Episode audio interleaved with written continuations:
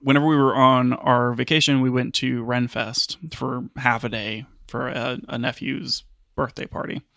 And when I was there, there was a gentleman who was sitting at the table across from across from us that had a Z7, and I was like, "Mm, "Looks like a camera." And, oh, hey, hey, sir. Would you would you say that's a camera? And so I struck up a conversation with him because I can't help myself, and I ended up talking to him for like 15 minutes about his camera, and while everyone else left me, and I had to go find them because they didn't want to listen to me talk to this guy about cameras. So were you just like chasing after this guy, asking him no, about was his camera? he was just sitting there, kind of just you know enjoying his coffee, and I was like, "That is Z7." hey, buddy.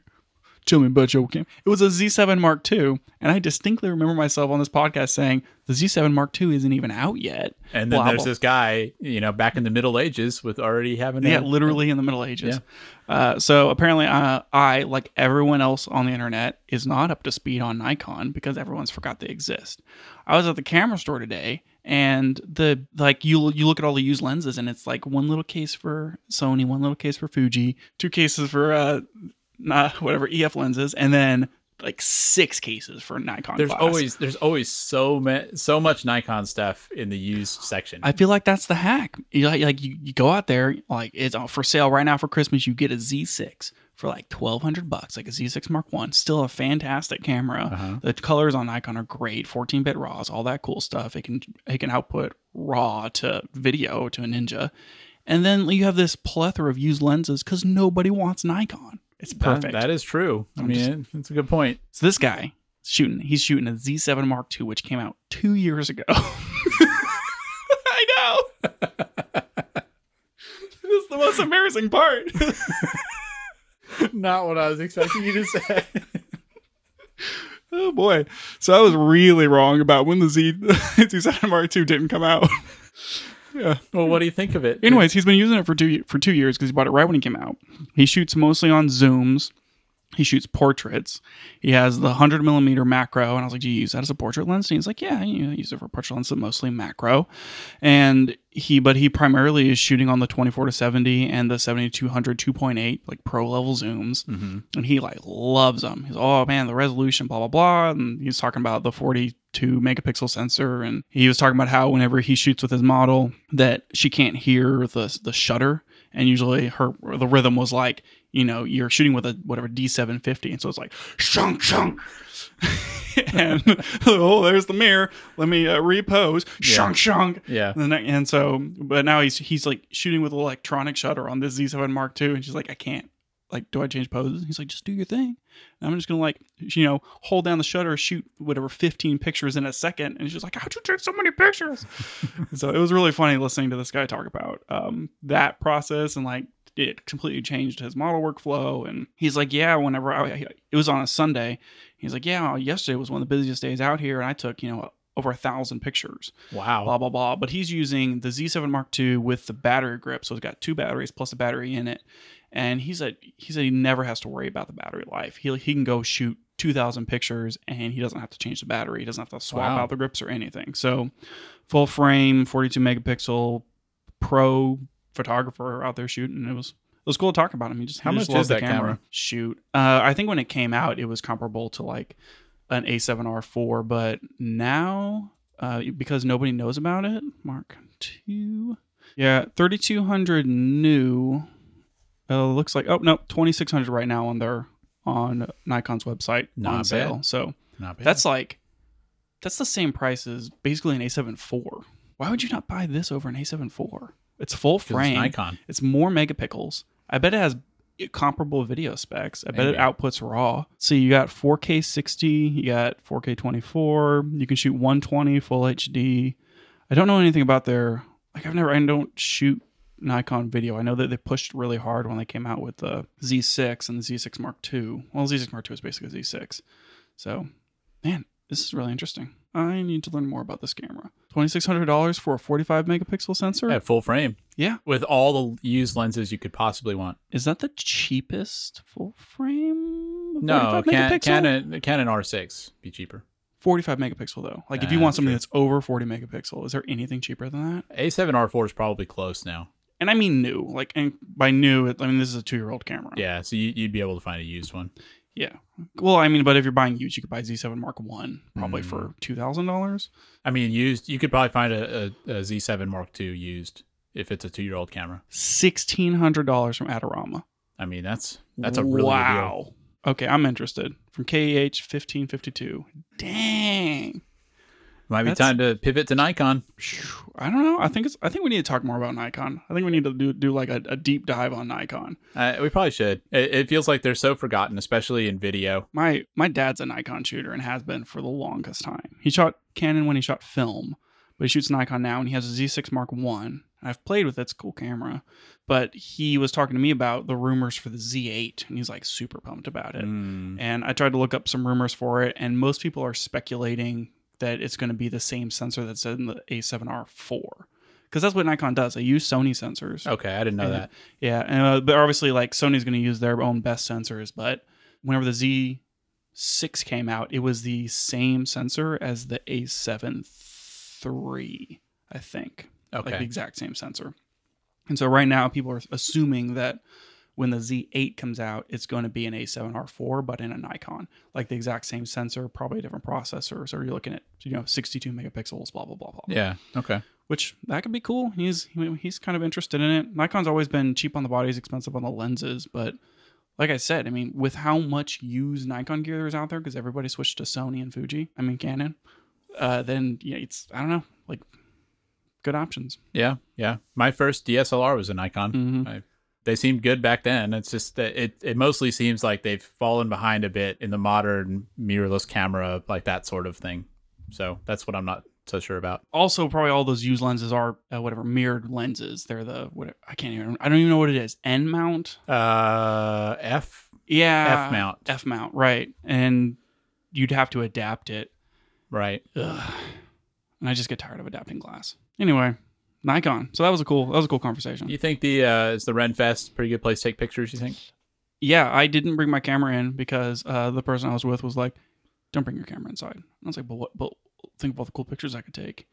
I mean, it, it sounds like an ideal place to take pictures. Uh, honestly. yeah, yeah. And I regret it every single second that I was there without my camera. And when I was talking to this guy, I was like, yeah, you know, I didn't bring my camera in. I didn't think, didn't think my, like, person I was with, oh, don't bring it in. So I didn't. And he was like, I wouldn't come in here without my camera. Like, looking me dead in the eyes. He's like, you're not a photographer. I'm like, oh, I'm so sorry. Almost went out to the car right then. They left me anyway. I could have gone out to the car, it sa- even noticed. It sounds to me like it'd be worth it just to go, just to take pictures. If Yeah. That's all you did. next like i would like to go again because i had fun it was cool we didn't see a lot of the shows we'd like to see more of the kind of the shows that they do and definitely gonna bring my bring my camera in next time no matter what uh anybody says anywho yeah Cool. so that was renfest. Z7 mark ii it exists. Came out two years ago.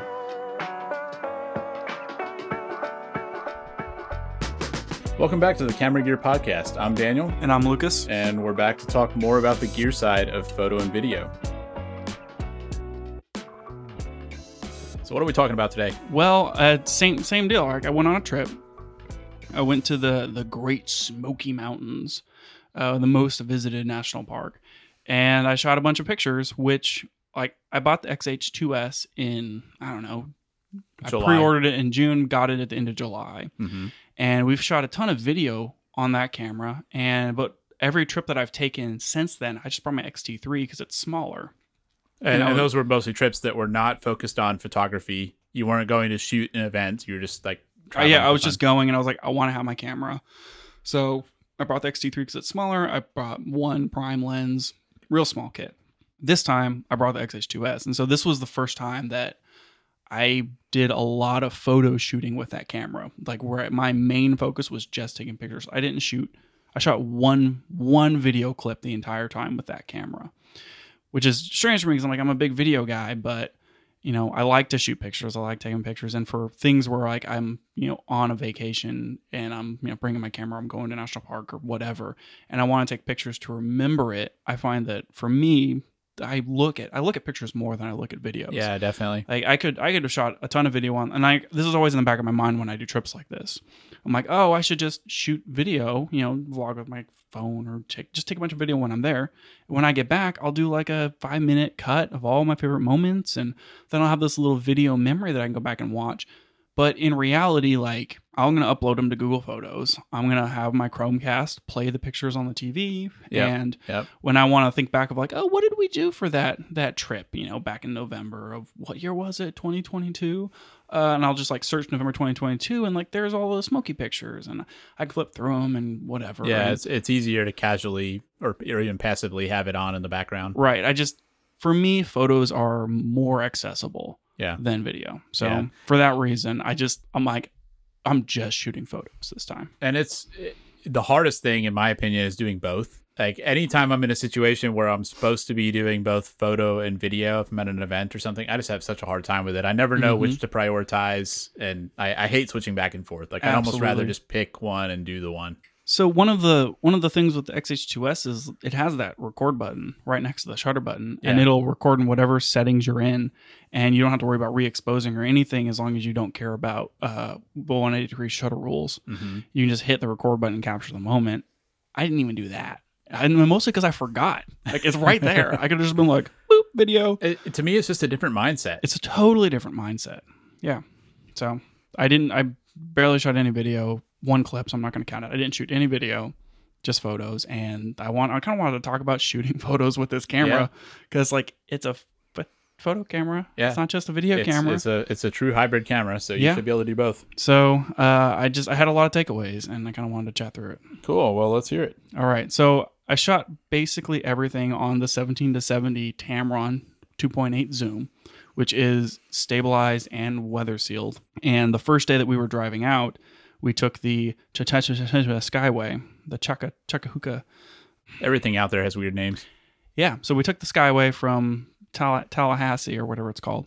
Uh, down through to somewhere in North Carolina and then back up and then the tail of the dragon. So it was a windy motorcycle roads.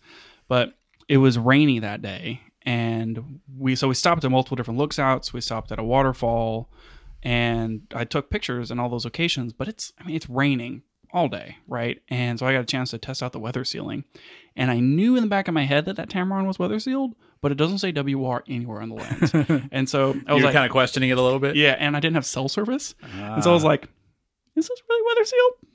Oh boy. I'm like looking at the lens, checking for like an O ring. Like, Uh, mm, we're just gonna go for it. And so I and I also like I didn't have the hot shoe cover on my camera because who has a hot shoe cover? So I shot a lot in the rain that day with the XH2S and with the with the 1770. No problem so far. Everything seems like it's still working perfectly fine. Didn't get any water in the camera or on the sensor or whatever. And now, how now how much rain are we talking? I mean, was the camera like wet to the touch? yeah, like I had to wipe it off with a towel every time I got back in the car. Okay. So it was I'm it was impressed. decently wet, but not for like sustained periods of time. Yeah. And I wiped it off after immediately because I was like, uh uh I never know how much to trust weather sealing.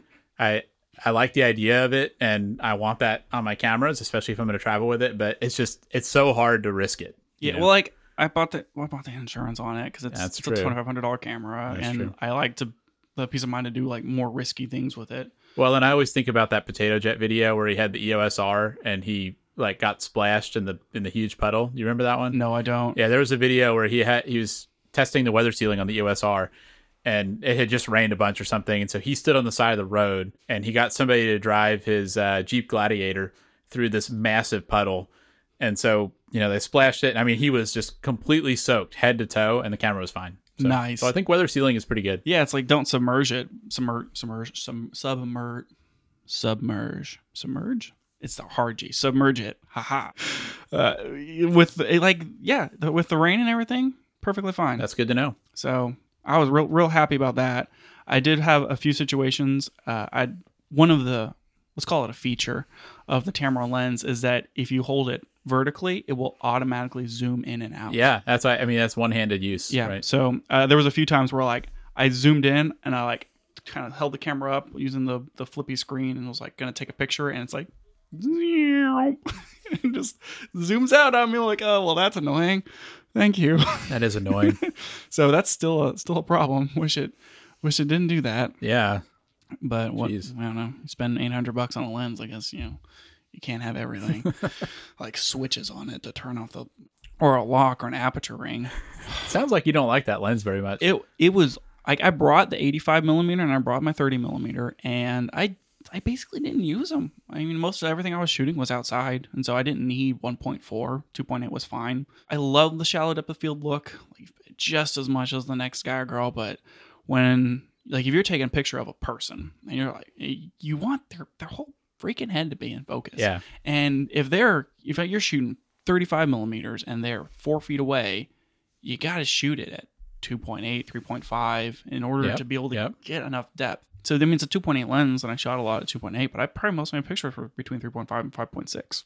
I mean, I do the same thing with product photography. Mm-hmm. If I'm taking a picture of something, I want the whole thing in focus. So I mean, a lot of times I'm shooting at 6.3, Mhm. you know, and, and you just don't need the uh, the shallow depth of field. Yeah, I mean, I love it. It's got, it's got, it has its place. It's got its look, but really, most of the time, you just don't need it. and You don't want it. Yeah. So And, anyway, I, and I guess if you're traveling, it is kind of nice to not constantly be switching lenses and Mhm. all that. but and also like if you're when when I'm traveling and shooting stuff like this, just for me, I would like the pictures to be in focus. And unless I'm trying to be really artsy or really careful, most of the time it's like I got to capture the moment right now, and I don't have the time to be like just like hold on for a second, I got to get this in focus Mhm. or whatever. I mean, I'm not shooting on Sony, so you know the autofocus is only so good. but uh, you, I mean, you, just have to shoot in whatever f three point five or four or whatever, and like in and that's on crop sensor. I mean, I'm not even shooting full frame. Yeah. so- Yeah, it is kind of a good point. I think that I I feel like wide aperture stuff is a little overrated. Yeah. And everybody's like, "Oh, I've got to have the f 1.4 version of this lens, not the f 1.8, you know, on full frame." And it's just I, there are very few situations where I actually want to be shooting wide open. I use it in the dark a lot, but anything where it's not dark, it's like I don't really need it to be that wide. Yeah, it's. I think. I think there was a big push for it on the internet for a while there, and I, it's it's eventually going to probably pull back around. I mean, if I'm if I'm picking between two primes, I'm still going to pick the the one that can go to 1.4 because it's more versatile. But like for for this specific situation, that Tamron I think only goes out to f16. Now that could be a problem, and we and we actually had that problem a little bit at the Big Bend shooting too, because we you know you can't stop down enough if it's really yeah, bright no- outside. nobody nobody talks about that enough. It's uh, I was shooting. I left my ND filters in the car because I'm an idiot, and I'm trying to take pictures of waterfalls and trying to get the smooth water, and I just can't get it. I can't get it slow enough because it's just too much sunlight. And I'm like, stop down to f16. It's like, wow, sure wish this could go to f22. And, Yeah. you know, Mhm. that I would in that specific situation would have traded the 1.4 for the 22. Yeah, that is interesting, and I don't think people talk about that enough. Speaking of of shooting waterfalls, the XH2S is advertised as having like seven stops of IBIS. Right. I was able to shoot. Part of this was like whole not enough f stops thing, but even ignoring that and overexposing by you know three stops or whatever, I was able to shoot down to around one over 10, 1 over fifteen shutter speed, right around there, and like if you're shooting when you're shooting pictures usually the rule of thumb for avoiding handshake if you have no stabilization in the lens or in the body it's double your focal length Right. basically where you want to be for your your shutter speed so they don't get handshake. Right. so if i'm shooting at 50 millimeters i want to be at 1 over 125 1 over 100 somewhere around there ignoring subject movement.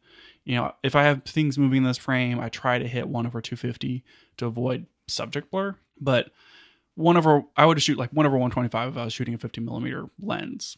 And you know exact thing that i'm doing here. And so i can stop down to 1 over 1, 1 over 15 1 over 10 which is four stops total uh, before I start my hand shaking starts getting in there. Maybe I'm just drinking too much coffee. Maybe it's because I'm like kind of crouched down on my feet and like holding the camera over here, and I'm Uh-huh. not like doing the most stable Right. whatever. But still, I felt like sure the spec sheet said seven stops of IBIS, and that's that. I mean, it's geared towards photo. It's for long exposure, but I felt like I was getting maybe four, and and that's with lens stabilization plus body stabilization. I I've always felt like those specs were probably a little bit uh, aspirational, I guess, in the sense that I don't I don't know if you actually get seven stops, and I almost think it's more useful to think of it as in comparison to other cameras. So if you Sure. if you hear seven stops on one camera and five stops on another, I think you could reasonably say the seven stop one is better IBIS, but it may not actually be seven stops in real life. I mean, I've I feel like I've watched some DP review videos where Chris is out there with an Olympus camera that advertises five stops, and he hand holds it, drops it five stops, and he can get a steady image. And sure, like it's it's not it's not an A B comparison because I'm not the, I'm not him, Yeah. right? But for me, I was I was kind of disappointed that Mm. it wasn't better. Yeah.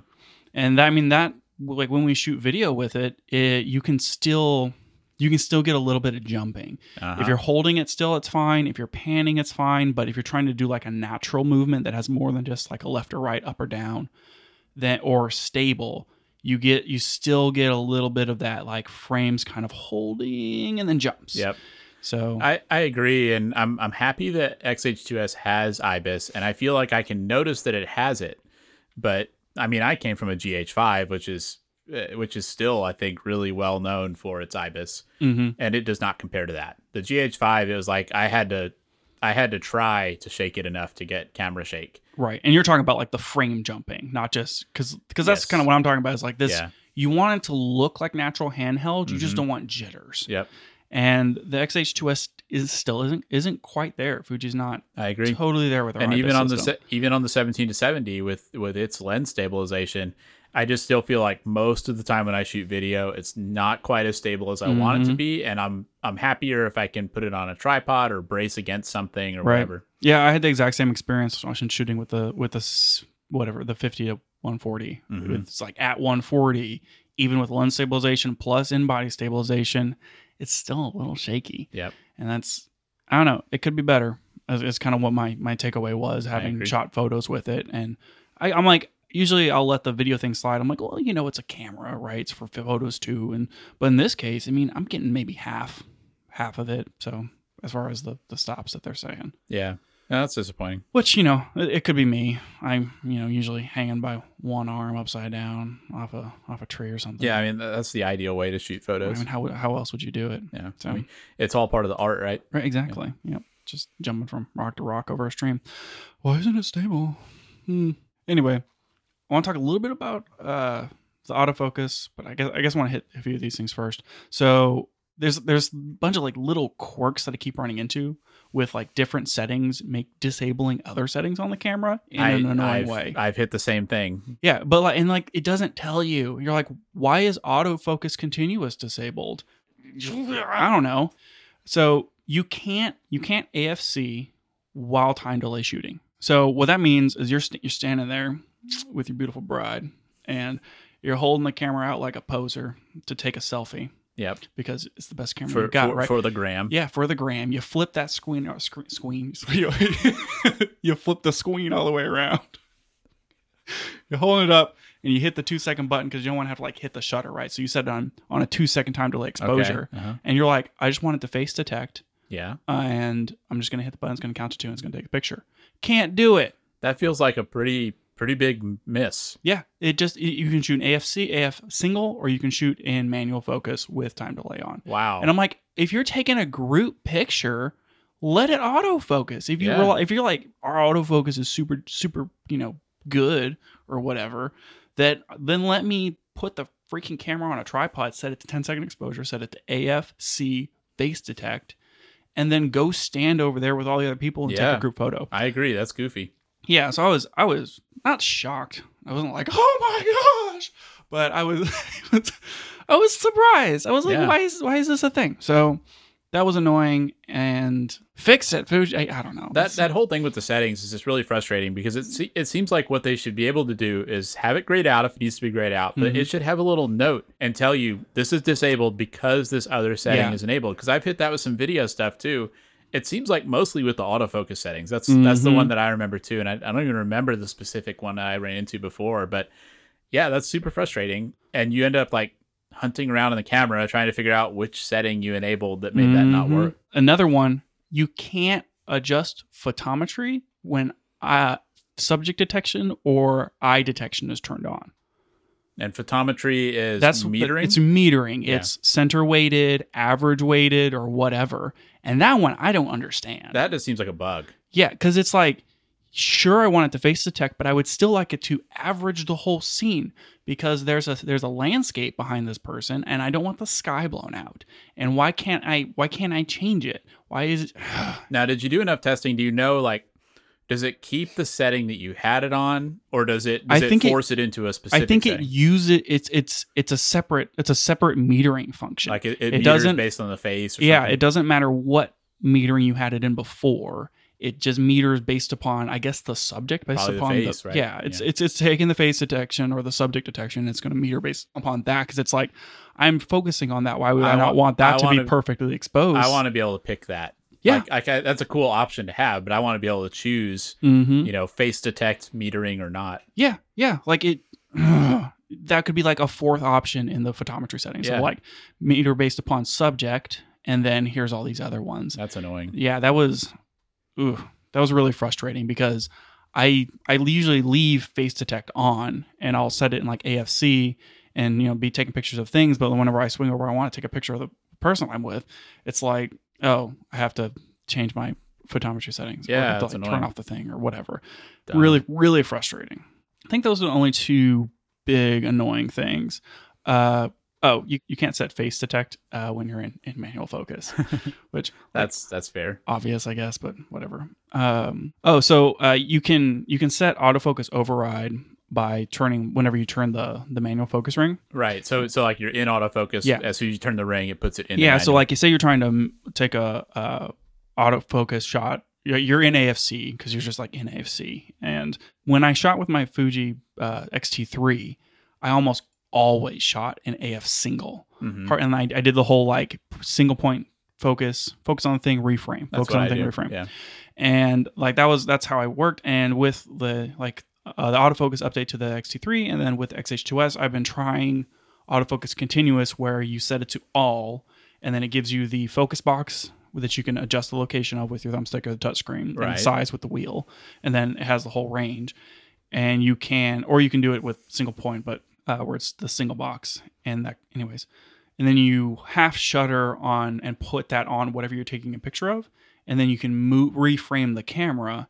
And the advantage of doing that is that if the thing moves or your reframe moved in or out from your body from where you had it originally, it's continuously autofocusing on whatever the thing is. I see. And so to me, I'm like, if this can work, if the camera can hold on to that thing that I'm pointing it at before I reframe, I'm going to get better in focus shots Sure. in practice, uh, if it's not a really well defined subject, the camera just hunts back and forth. It'll just, Mm. zzz, zzz, zzz, zzz, and Yeah. we try and take a picture of a waterfall.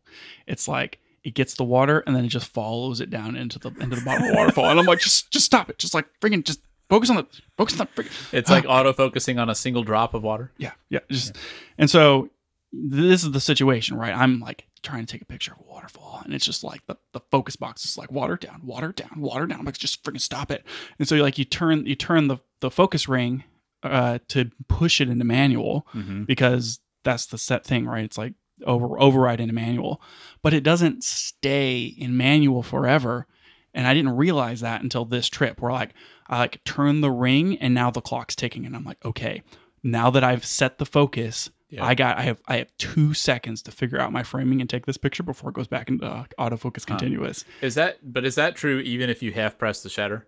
That's like why I'm like half pressing the shutter and then because it doesn't work if you don't. you Uh, half press the shutter to set the focus and then you turn the focus ring and you're like in this weird you know or origami yoga type situation where you're like holding all these different you know button configurations and now the clock starts ticking and it's like oh i have to set my frame and take the picture before it's too late It feels to me like it should not go back into AFC until you release the shutter button. yeah yeah That would be a very reasonable way for that to work. it, it sure would daniel They they that would be very reasonable they need to put us in charge of this Fuji firmware. I think we've got some good ideas. They- oh boy where's where do i submit my feedback so that was frustrating Yeah, yeah, it is. Uh, let's see what else. All right, so the autofocus. Uh, I was I put this in there because uh because of a video that I was watching.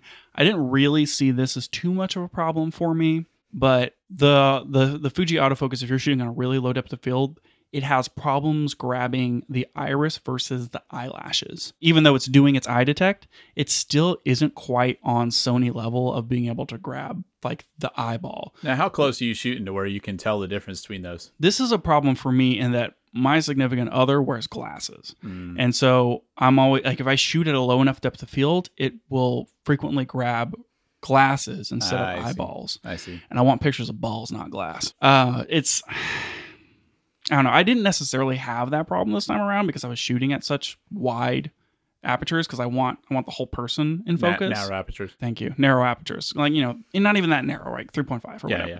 And so, not a huge problem for this trip, but it's something that has come up before with the Fuji autofocus. So that's another, I guess, compl- just, this is just me complaining about autofocus apparently.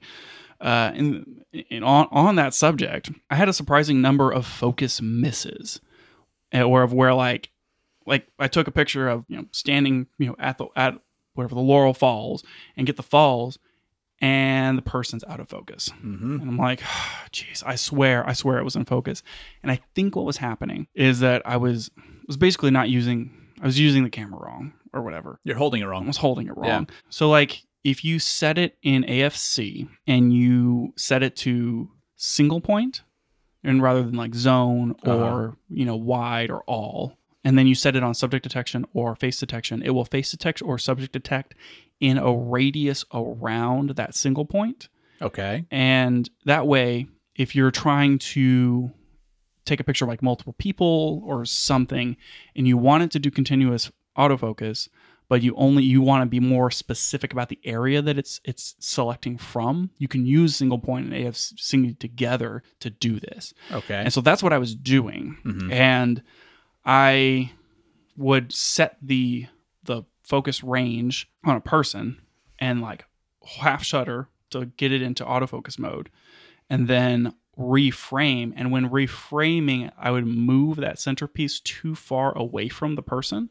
and then it would stop eye detecting on them and shift to the background. oh. And so I was I was mixing my my focus methods of you know like half shutter reframe or setting it at all and letting it face detect and take the picture. And so Right. because of I mean, it's just I'm not used to the camera, right? Like I said, this is the first time I've done a ton of photos with it, and you're gonna have these kind of learning experiences. yeah. That's why you got to practice a lot and Mhm. take a lot of pictures and all Yeah. that. So I had there was a, there's a number of shots that I got where I was like, oh, this is just totally out of focus, or let's focus on the background instead of the person. Yeah. And I think that, you know, nine times out of 10, it was because I had it in single point AFC and I focused it on the person, reframed and shot. And by the time I shot the picture, it grabbed the background and I didn't Huh. notice. Interesting. And I turn off, I turn off the whole, you know, show me the picture for a half a second after I take the picture. Oh yeah, I never I'm that because on. I don't I don't chimp. Yeah. I'm not a monster. Yeah, I don't I don't ever have that on. So I just anyway. Although on on the Fuji kit you can have peaking turned on with autofocus, right? Can you not? Uh, if you, uh, not that I'm aware of, Okay. you can if you do the manual focus override, it, the peaking will come I on. see. But I've had I have problems with Fuji peaking in that it turns itself off, and I don't know what setting turns it off. And so frequently I'll go to manual focus and the peaking's not on, and I go into the settings and I have to turn it back on. I've on, noticed that too. and I'm like, I don't know what turned it off. Yeah. Like there's no there's no warning of like, hey, when you turn the setting, it's going to turn peaking off. It's For me, for me, what it is is that I set I set my custom mode sometimes to not have it on because I'll be shooting an event and I know I'm going to use an on-camera monitor, Mhm. and I don't want peaking on on both. Like I just want peaking on the monitor, and so I'll turn it off then. And I think that that that becomes like a custom setting virus where like it gets set one time, and then as I switch to other things, if I have like auto update turned on or something, like it'll sure. it'll keep that. But This was a problem with XT3 though. Also, it would be like if I switched a certain mode or switching between video and, and photo or something, the autofocus peaking would just get turned off automatically, and I don't. There's a setting that triggers it, and so it's it's Huh. beyond just the whole custom Okay. Custom mode thing. I guess I was thinking about that because the peak if you had if you had had peaking on, you probably would have seen like, oh, this is in focus instead Mhm. of that. And when I use the camera, most of the time I leave it in manual focus and I use back button autofocus to to do like AF Mhm. AFS, I guess, like single point Yeah. which is you- fine. I mean, obviously, like that's not good for doing subject detection. You could do that with continuous too, right? Or as long as you're holding it. I think you can. That's typically what I do, and I like it because I can use the peaking to see exactly what's in focus all the time, and so I don't ever have to worry about that.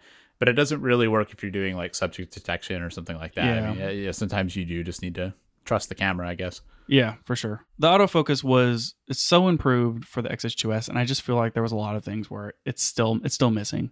Like if you try to take a picture of landscape or water or whatever, where there's not a clear subject, and obviously, you know, maybe that's the problem. It's like I'm trying to take a like a landscape photo, it just can't it can't figure it out. Yeah, and what yeah. also like certain modes, um, which I wanted to talk about the HDR mode. I, I didn't even realize it was it was in there. I know they added it for the XT4, but I was playing with the HDR 800 plus mode and it just like the autofocus is worse in that mode for some reason because of like the way that it's doing the bracket exposure. I guess yeah, I guess it's like not pulling as many autofocus frames from the sensor or I- something. yeah, I don't know. It's like the exact same subject in HDR 200 versus HDR 800 plus. Like it was like locked on and then jumping all over the place. I don't know. It just feels like the autofocus is still kind of like you learn to work with it, but it's it's just not there. it's so much better than Panasonic Yeah. in terms of things like subject detection, but It's it's not a- it's it's honestly not on Sony level. it's not a deal breaker for me. Mhm. But yeah, you're right. I mean, I, everyone keeps saying it, and I'm like, yeah, autofocus is good. But after doing this trip, I'm like, man, there's a lot of things where the AFC just isn't there. Yeah, you do see the shortcomings. If you're if you're single point focusing and reframing, then you won't even notice the difference. You're like, this is it, it focuses like that, super fast, and you just, you just don't notice it. You're like, boop, done. And so like if you're AF single reframe and that's your that's your jam, it's perfect. But the AFC stuff isn't there. yeah, well, that's good to know. I noticed that whenever you it has you have the top screen on the camera and there's a light for it, and I was actually shooting in a dark enough situation where I couldn't see the top screen, and so I hit the light and it doesn't turn off. You, you hit it's a toggle, not a not a, like a be on for a few seconds and turn off. I thought that was kind of a nice feature of like you flip it on and now it's, it's just lit up until you turn the camera off and you turn the camera back on and it turns off, or you hit the button again and it turns off. I mean, that thing probably uses so little power. Yeah. it probably it's, It's probably just- fine for it to stay. just a on. little LED. So I thought that was I thought that was a nice, you know, plus for the cameras. You cool. hit the button, just turns on, stays on. So, I like that there's a dedicated button for that. mm-hmm. You don't have to give up a custom button to, Yep. to get that functionality. yeah, so that's real nice. And then in looking at like the back of the screen and taking pictures, I've shot thousands and thousands of images on the X-T3, and I really like the way that uh, classic Chrome looks in certain situations. And this could just be like memory or whatever, but looking at the back of the screen on the XH2S at things like classic Chrome or nostalgic neg and comparing it to the the photos that I've taken with those film simulations, they just don't look the same or as I would expect on the back of the screen. There's a lot of pictures that I've taken in playing with the camera for this trip where I shot it in like nostalgic neg or classic neg, and I'm like, I look at the back of the screen, I'm like, this just like it's blowing out the highlights too much, or I don't really like the way that it looks. But then I bring it in on my computer, or I look at it on my phone, and I'm like, actually, I really like this picture, and I really Huh. like, I really like the way that it looks, and it's almost like the screen is projecting too much contrast or Huh. something. I That's don't know. weird. I just it looks it looks different to me having not done like a side by side A B comparison. Yeah, which now I want to do that. I'm going to grab my X3, I'm going to grab the the XH2S. I'm going to use the same lens, and I'm going to take like the same picture with the same film simulation, yeah, and then do do a comparison on my computer and kind of see like if they actually look the same. Because it is a different sensor, and that was something that people noticed whenever they switched from the XT2 to the XT3, which was the X-Trans 2 to the X-Trans 3 sensor, and yeah, the, the XT X-Trans 3 sensor was like a third stop darker in most situations. right, right. And so like new sensor means new whatever. And like even Gerald Undone, like comparing the XH2 40 megapixel sensor versus XH2S, slight magenta shifts in in the comparison. Mm-hmm. But what you're saying is not necessarily a difference in the sensor. You're saying that just the camera screen doesn't seem like it shows things the same way the computer does. Yeah, it just it looks slightly different to me, and the film simulation doesn't seem to look the same as the other camera to Huh. me. Just and that's this is like going off a memory of like, Yeah. and it could just be a matter of like I was taking something of a different exposure or whatever. So Huh. Yeah, I'd be curious to hear if you do that test. yeah, I I don't know. It's something I noticed, but probably it's probably just me kind of you know being like, is this is this right? Anywho, the I got a I got a chance to finally use a flippy screen camera for photography for a good you know chunk of time. What'd you think about that? Boy, I hate it. I hate it so much. it's definitely not as good as the tilt screen I- for photography. I thought that that like I would love I love it, and then I'd be like, you know, I'm just gonna close the back and use the eyepiece, and this is this is gonna be my jam. And uh, like I want to I want to sometimes you want to take a picture where it's not like you're not trying to like take whatever sneaky shots or anything, but you don't want to be super obvious of like here's this camera up to my face and I'm taking this picture. Yeah. You just kind of want to like snap something. Yeah, you're trying to get like a casual, like like street photography is Sure. the, the term for that, right guess. and so like you're holding it you know chest level waist level and with a with a tilt screen you can kind of tilt the screen so you can see it at you know say chest level Yep. and you don't you can just leave the tilt screen in that position and not be really that worried that whenever you're like because what I do is like I'll wear a wrist strap and I'll hold the camera by the grip and I'll just hang my hand down and just Mhm. hold the camera and then pick it up and take a picture. I want to take a picture. I don't want to do that with a flippy screen with the screen just it's like like, out to the side. Yeah, it's just gonna get it's gonna get knocked off. Like someone's Yep. gonna walk past me and slap the screen off. I don't know. But with a tilty screen, like you, you tilt it and you set it and you forget it or whatever. Yeah. And so having to then having to all just like frequently actuate that screen open or close. uh, uh, uh, uh, I found myself taking a lot more portrait pictures because whenever it's closed with the back, you know, the screen facing in, when you flip it out 90 degrees, you can then take a low exposure shot Mm. in portrait very Right. easily. And because of that, I took significantly more portrait shots than I ever take. That's going to be perfect for your Instagram. Oh, I know. I, I mean, I never shoot in portrait, and this time around, I, I shot a whole bunch in portrait. So that I don't know, cool that the tech, the way that the camera is configured changes how I shoot. But I don't know. I was it was mostly just annoying. Uh, yeah, that is annoying. And I mean, anything, anytime you're behind the camera, I do think a tilt screen is preferred. Sure. A- As a solo shooter, I mean, I do prefer having a flip screen because it does come in handy at, you know, surprising amount of time, like framing yourself or, you know, if I'm doing product photography, if I'm doing pro- product video, sometimes I want to have the camera on a tripod over my shoulder and be holding the object and like turning it in my hand or something. And I like the flip screen for that because I can get it into some position where I can like look off to the side and still be able to see it. You can't do that with tilt screen.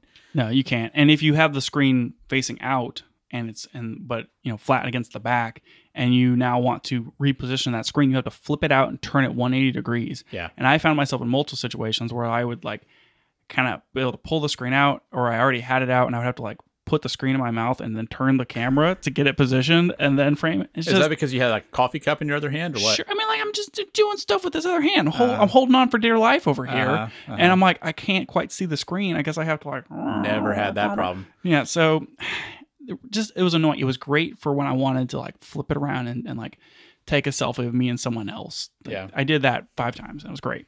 For everything else, boy, I just I wanted a tilt screen, and for that reason, I think the screen on the A7R4 is the correct solution for all cameras I- of all time. I mean, certainly. I think if you can get both in the same uh, in the same screen, then yeah, Mhm. like that's totally what you want. Given that we can't get that for whatever reason, then it's hard to decide. Like it's hard for me to pick whether which one I'd prefer. It's it's the classic like this is what I wanted for so long, and now that I have it, I hate it.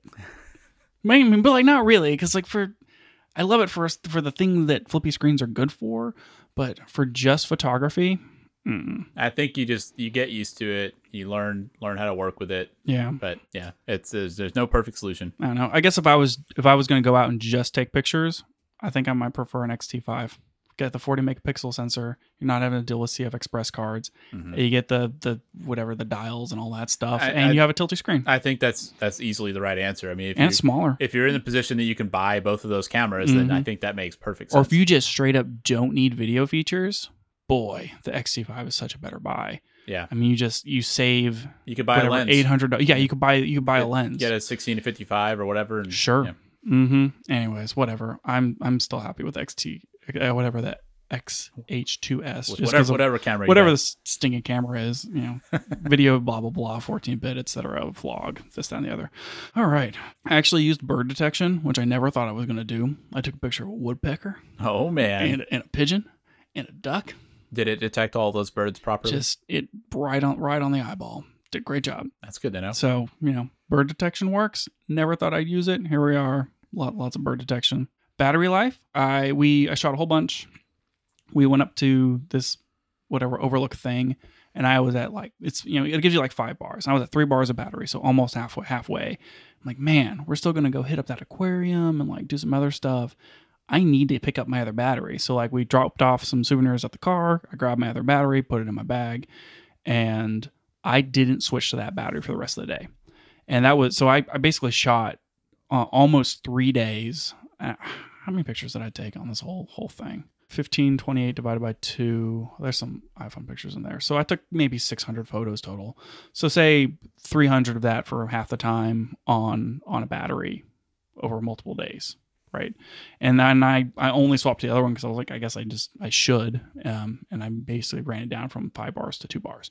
So really solid battery life, like surprisingly good. Where normally, if I was in that situation with the old uh, 126W whatever batteries that Fuji uses on the X-T3 and older, I would have had I would have used two batteries in that Yeah. time. So the new battery with the new processor was really really happy with that. even on video i've been impressed when we did the shooting at big bend i thought i was gonna i was i was wondering if i needed to buy a third battery and i had brought a usb power bank with me so i thought i might need to run off of that eventually i never had problems with battery life basically could make it an entire day of shooting with Yep. uh, one battery Yeah, so I'm just real real happy with that.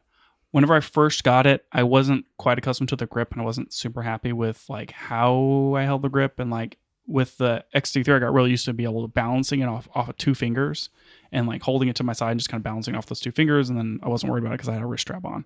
And I kind of got back to that same groove having used this camera enough this trip that uh, I, I found a comfortable way to hold it in one hand and just kind of you know be able to rest it on my fingers with the grip and so turns out I am happy with the grip I even, though, assume you even though I wasn't i assume you Before. did not have the cage on it no Yeah. no I didn't have the cage on it Yeah. trying to make it as light as possible it with the with the 1770 and the and the camera after walking around a whole day of just kind of like holding the camera oh boy Tired. your your, your your fingers get a little tired of holding it and so it is it's definitely heavier definitely noticeable that it's heavier than some of the other Fuji bodies but still the, the grip is decent and, and Yeah. you can do a whole day shooting with it and like your hand will be a little tired afterwards but it's good so uh, I I talked about the HDR modes already, but I like I knew that they had released this in an A an XA series camera, and I guess I knew about the XT4, but I didn't really I haven't used a camera with the HDR feature in it. There's a ton of different bracketing modes, like way more than than the XT3. Like you can do you can do ISO bracketing and you can do um, you know focus stacking bracketing. You can do exposure bracketing, like up to five different pictures, and there's a lot a lot of options. But one of the bracketing options is HDR, which is the same thing that your phone does, where it takes you know two, three, four, or five pictures and then stacks them together to create an HDR image. And in the Fuji body, when you shoot in HDR and you shoot in RAW, it saves all three RAW images into a single RAW file. And so the RAW file is like three times as big. oh weird Yeah, but it has all of that dynamic range data. Huh. And so I played with it a little bit, but I just do, do you have the ability to to pull out an individual photo or is it just like a single photo it's a single photo. interesting Yeah, I think you could probably do some whatever with it in Lightroom, but yeah, I just I I, I shot with the HDR. I kind of was messing with the images, and I didn't notice it being that much wider, but it's it's just something that I guess I I've never even seen that on other cameras. I'm sure that maybe like your Sony or something can do it, but it's not something that anyone ever talks about as far as like photo stuff, or at least that I of the things that I read. So I thought it was a cool feature. It it basically will shoot. You can shoot in HD 200, 400, 800, or 800 plus, and what that is is it will do. That's two, three, and four stops. It's like ND filters, two to the second, two to the third, two to the fourth sure right? So that means it's going to take a picture and then it's going to take a stop at, you know, the picture of two stops above and two stops below and then do the HDR composite. And so if you have moving stuff in there, you know, if it moves too much, it might be a problem. But that's two through 800. And then 800 plus, it does it with uh, DR, DR settings. So the Fuji will also do DR 100, 200, and 400.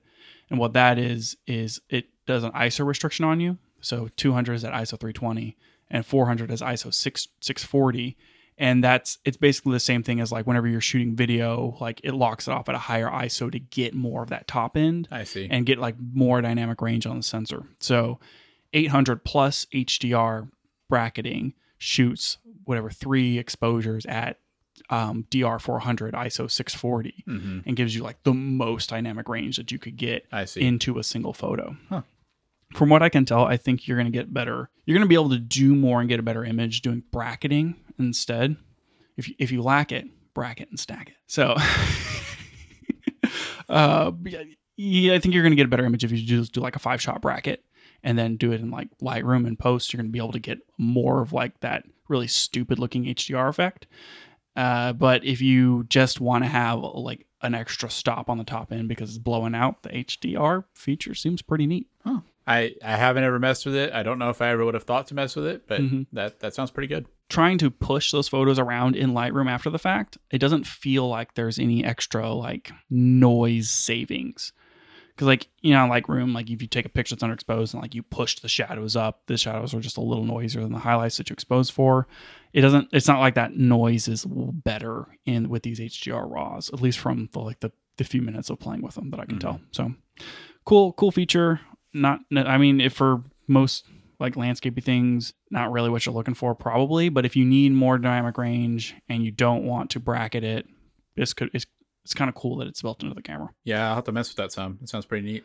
Other thing I noticed, uh, you can change your film simulation, your H, like your highlight and your shadow tone curves, uh, in in camera, and ignoring the custom modes because whenever you set up something in a custom mode, you can choose if it you know applies to the next custom mode or whatever, or holds the settings or resets whenever you change it. But if you're shooting in just solely in PSAM, you know, program set shutter speed aperture manual, if you change like the highlight tonality because you're shooting in like classic neg and you don't want it to be quite as harsh and then you switch it to provia it doesn't reset those whatever Hmm. s and s and whatever Interesting. settings and so you have to kind of watch out because you might be in like shutter speed priority shooting in one film simulation and when you switch to aperture it doesn't change your film simulation settings which you wouldn't necessarily want it to but then if you change your film simulation it doesn't reset the the Hmm. h and the the highlights and the shadows so not really a problem or anything it's just something that i kept catching myself doing whereas like i would goof with the shadow tonality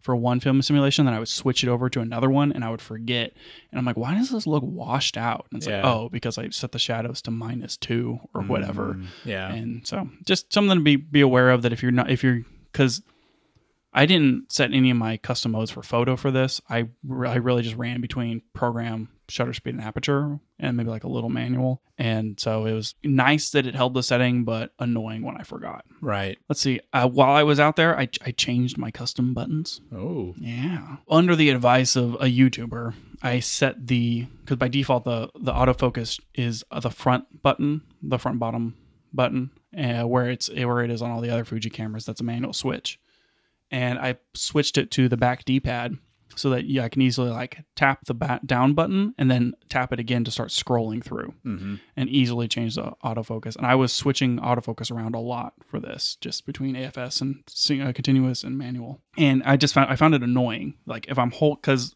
I have the flippy screen closed because it's annoying, and so I'm holding it up to my eye and I want to change the autofocus, but I need to be able to see what I'm doing because it's not a manual switch.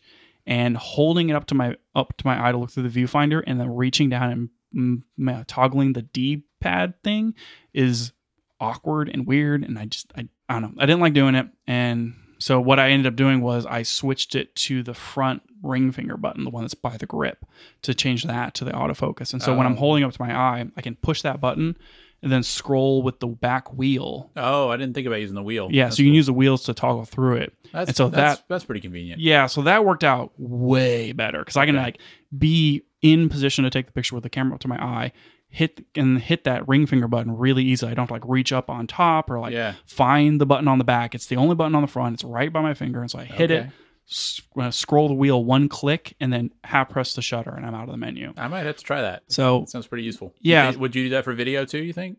I mean, it's the same. I didn't. I guess you can have separate I think you buttons. can. You can. Yeah, I'm gonna do the same thing for video. Yeah. It's I, I don't want to have different custom mode buttons because I mean I'm gonna end up reaching for the wrong button at the wrong time. Right. Right. So that's to me like that was better. And so I moved my focus check back to the um, auto exposure button Um, because I previously had auto exposure set to photometry. and then I changed my D-pad buttons to match exactly to my XT3 again. Oh, okay. So those are the same on both cameras. that's probably yeah. That's probably Yeah, and then auto exposure is now photometry, and then the the front button is my autofocus. So Cool. I think I'm gonna be happy with that. I just it feels way more natural for me whenever like just how I'm using it because if I had if I was using the back screen all the time to take the pictures, then the, the down button thing would make a ton of sense. But yeah, because I'm like usually I'm just keeping that closed and I'm putting it up to my eye to Mhm. take the picture because that the viewfinder is really good. that makes sense. I guess the the big question I'm curious about after all this discussion is now that you've used the XH2S for photos, do you think that for future trips would you take that for a primarily photo focused thing, or would you use the XT3? I think it comes down to how light I want my setup to be. The XT3 with my 30 millimeter lens will fit in my Peak Design Tech pouch, Yeah, and that's great. Like I just put those two things in there, and I don't even have to think about it, Mhm. right? And then I'll, I can just put it in a bag. So if it's like really not photo focused, I'm not going to bring those. But the, I mean, it's it's a new sensor, it's a better sensor, and stacked and all that cool stuff. And the XH2S has more. It's got has better autofocus. Has new film simulations that the X3 just don't have. So like I can't shoot in nostalgic neg or whatever. And I don't know. It's like there's enough new features in the XH2S that it's better for me for photo okay, with like the bracketing and stuff. And so I think that like any sort of big trip that I take, I'm gonna bring that camera instead. But I mean, I was when I was packing for this, I almost brought the XT3. yeah, Like I had everything Just packed in. I was like, I was like, I could just. I could just put the body cap on this and slide this in my bag and bring both cameras. and I, I put it in my bag and I was like, don't do this. too far. yeah, I was like, oh, and I like I had the batteries and everything packed, and I'm like, no, no, it's a bad idea. because sometimes it's just easier to carry that camera. Yeah, It's not that much smaller. Like you compare the two, and they're you know close. They're not. Re- it's not really that much. Like just use the newer, better camera. You spent twenty five freaking hundred dollars on it. Like it's a better. Cam- like, and I keep reaching for the other one yeah, because I'm so used to it, and it's just it's just wonderful. So I don't know. I, I'm definitely going to bring the XH2S with me, but there's going to be times where the X3 just makes more sense. sure, sure. I do sense. think long term, I will probably sell the XT3 and upgrade it to an XT5, like you know, a year or two down the line, Yeah. right? When the XT3 is six years old or Mhm. five years old or something, and I'm like, okay, it's time to upgrade this thing. It is worn to the teeth. Let's sell it and get an XT5. With Yeah, XT5 looks really good. it's it's smaller it uses the newer batteries it has a 40 megapixel sensor like that xt5 is is really appealing as just like just a travel photo camera Yeah. If So- if it goes down a little bit in price, or if you get it on sale or something, that'd be I Yeah. can see that making a I, lot of sense. yeah i could i could see it like two years from now or something year and a half or whatever sell the xt3 for whatever 600 bucks and then buy a used xt5 for $1200 yeah, I, think that makes a lot of sense. Yeah, and then that's that's a nice that's a nice upgrade, six hundred dollars out the door kind of thing. Yeah. I think I think that's that's the trade that I would make kind of down the line, and yeah. It's going to pair really well with the XH2S as far as the video features. So Well, I'm glad you got to try it on photos, and Yeah. you know, like you said, we both shoot a lot of video. Um, I've done some product photos with my XH2S, but not a lot of photos generally.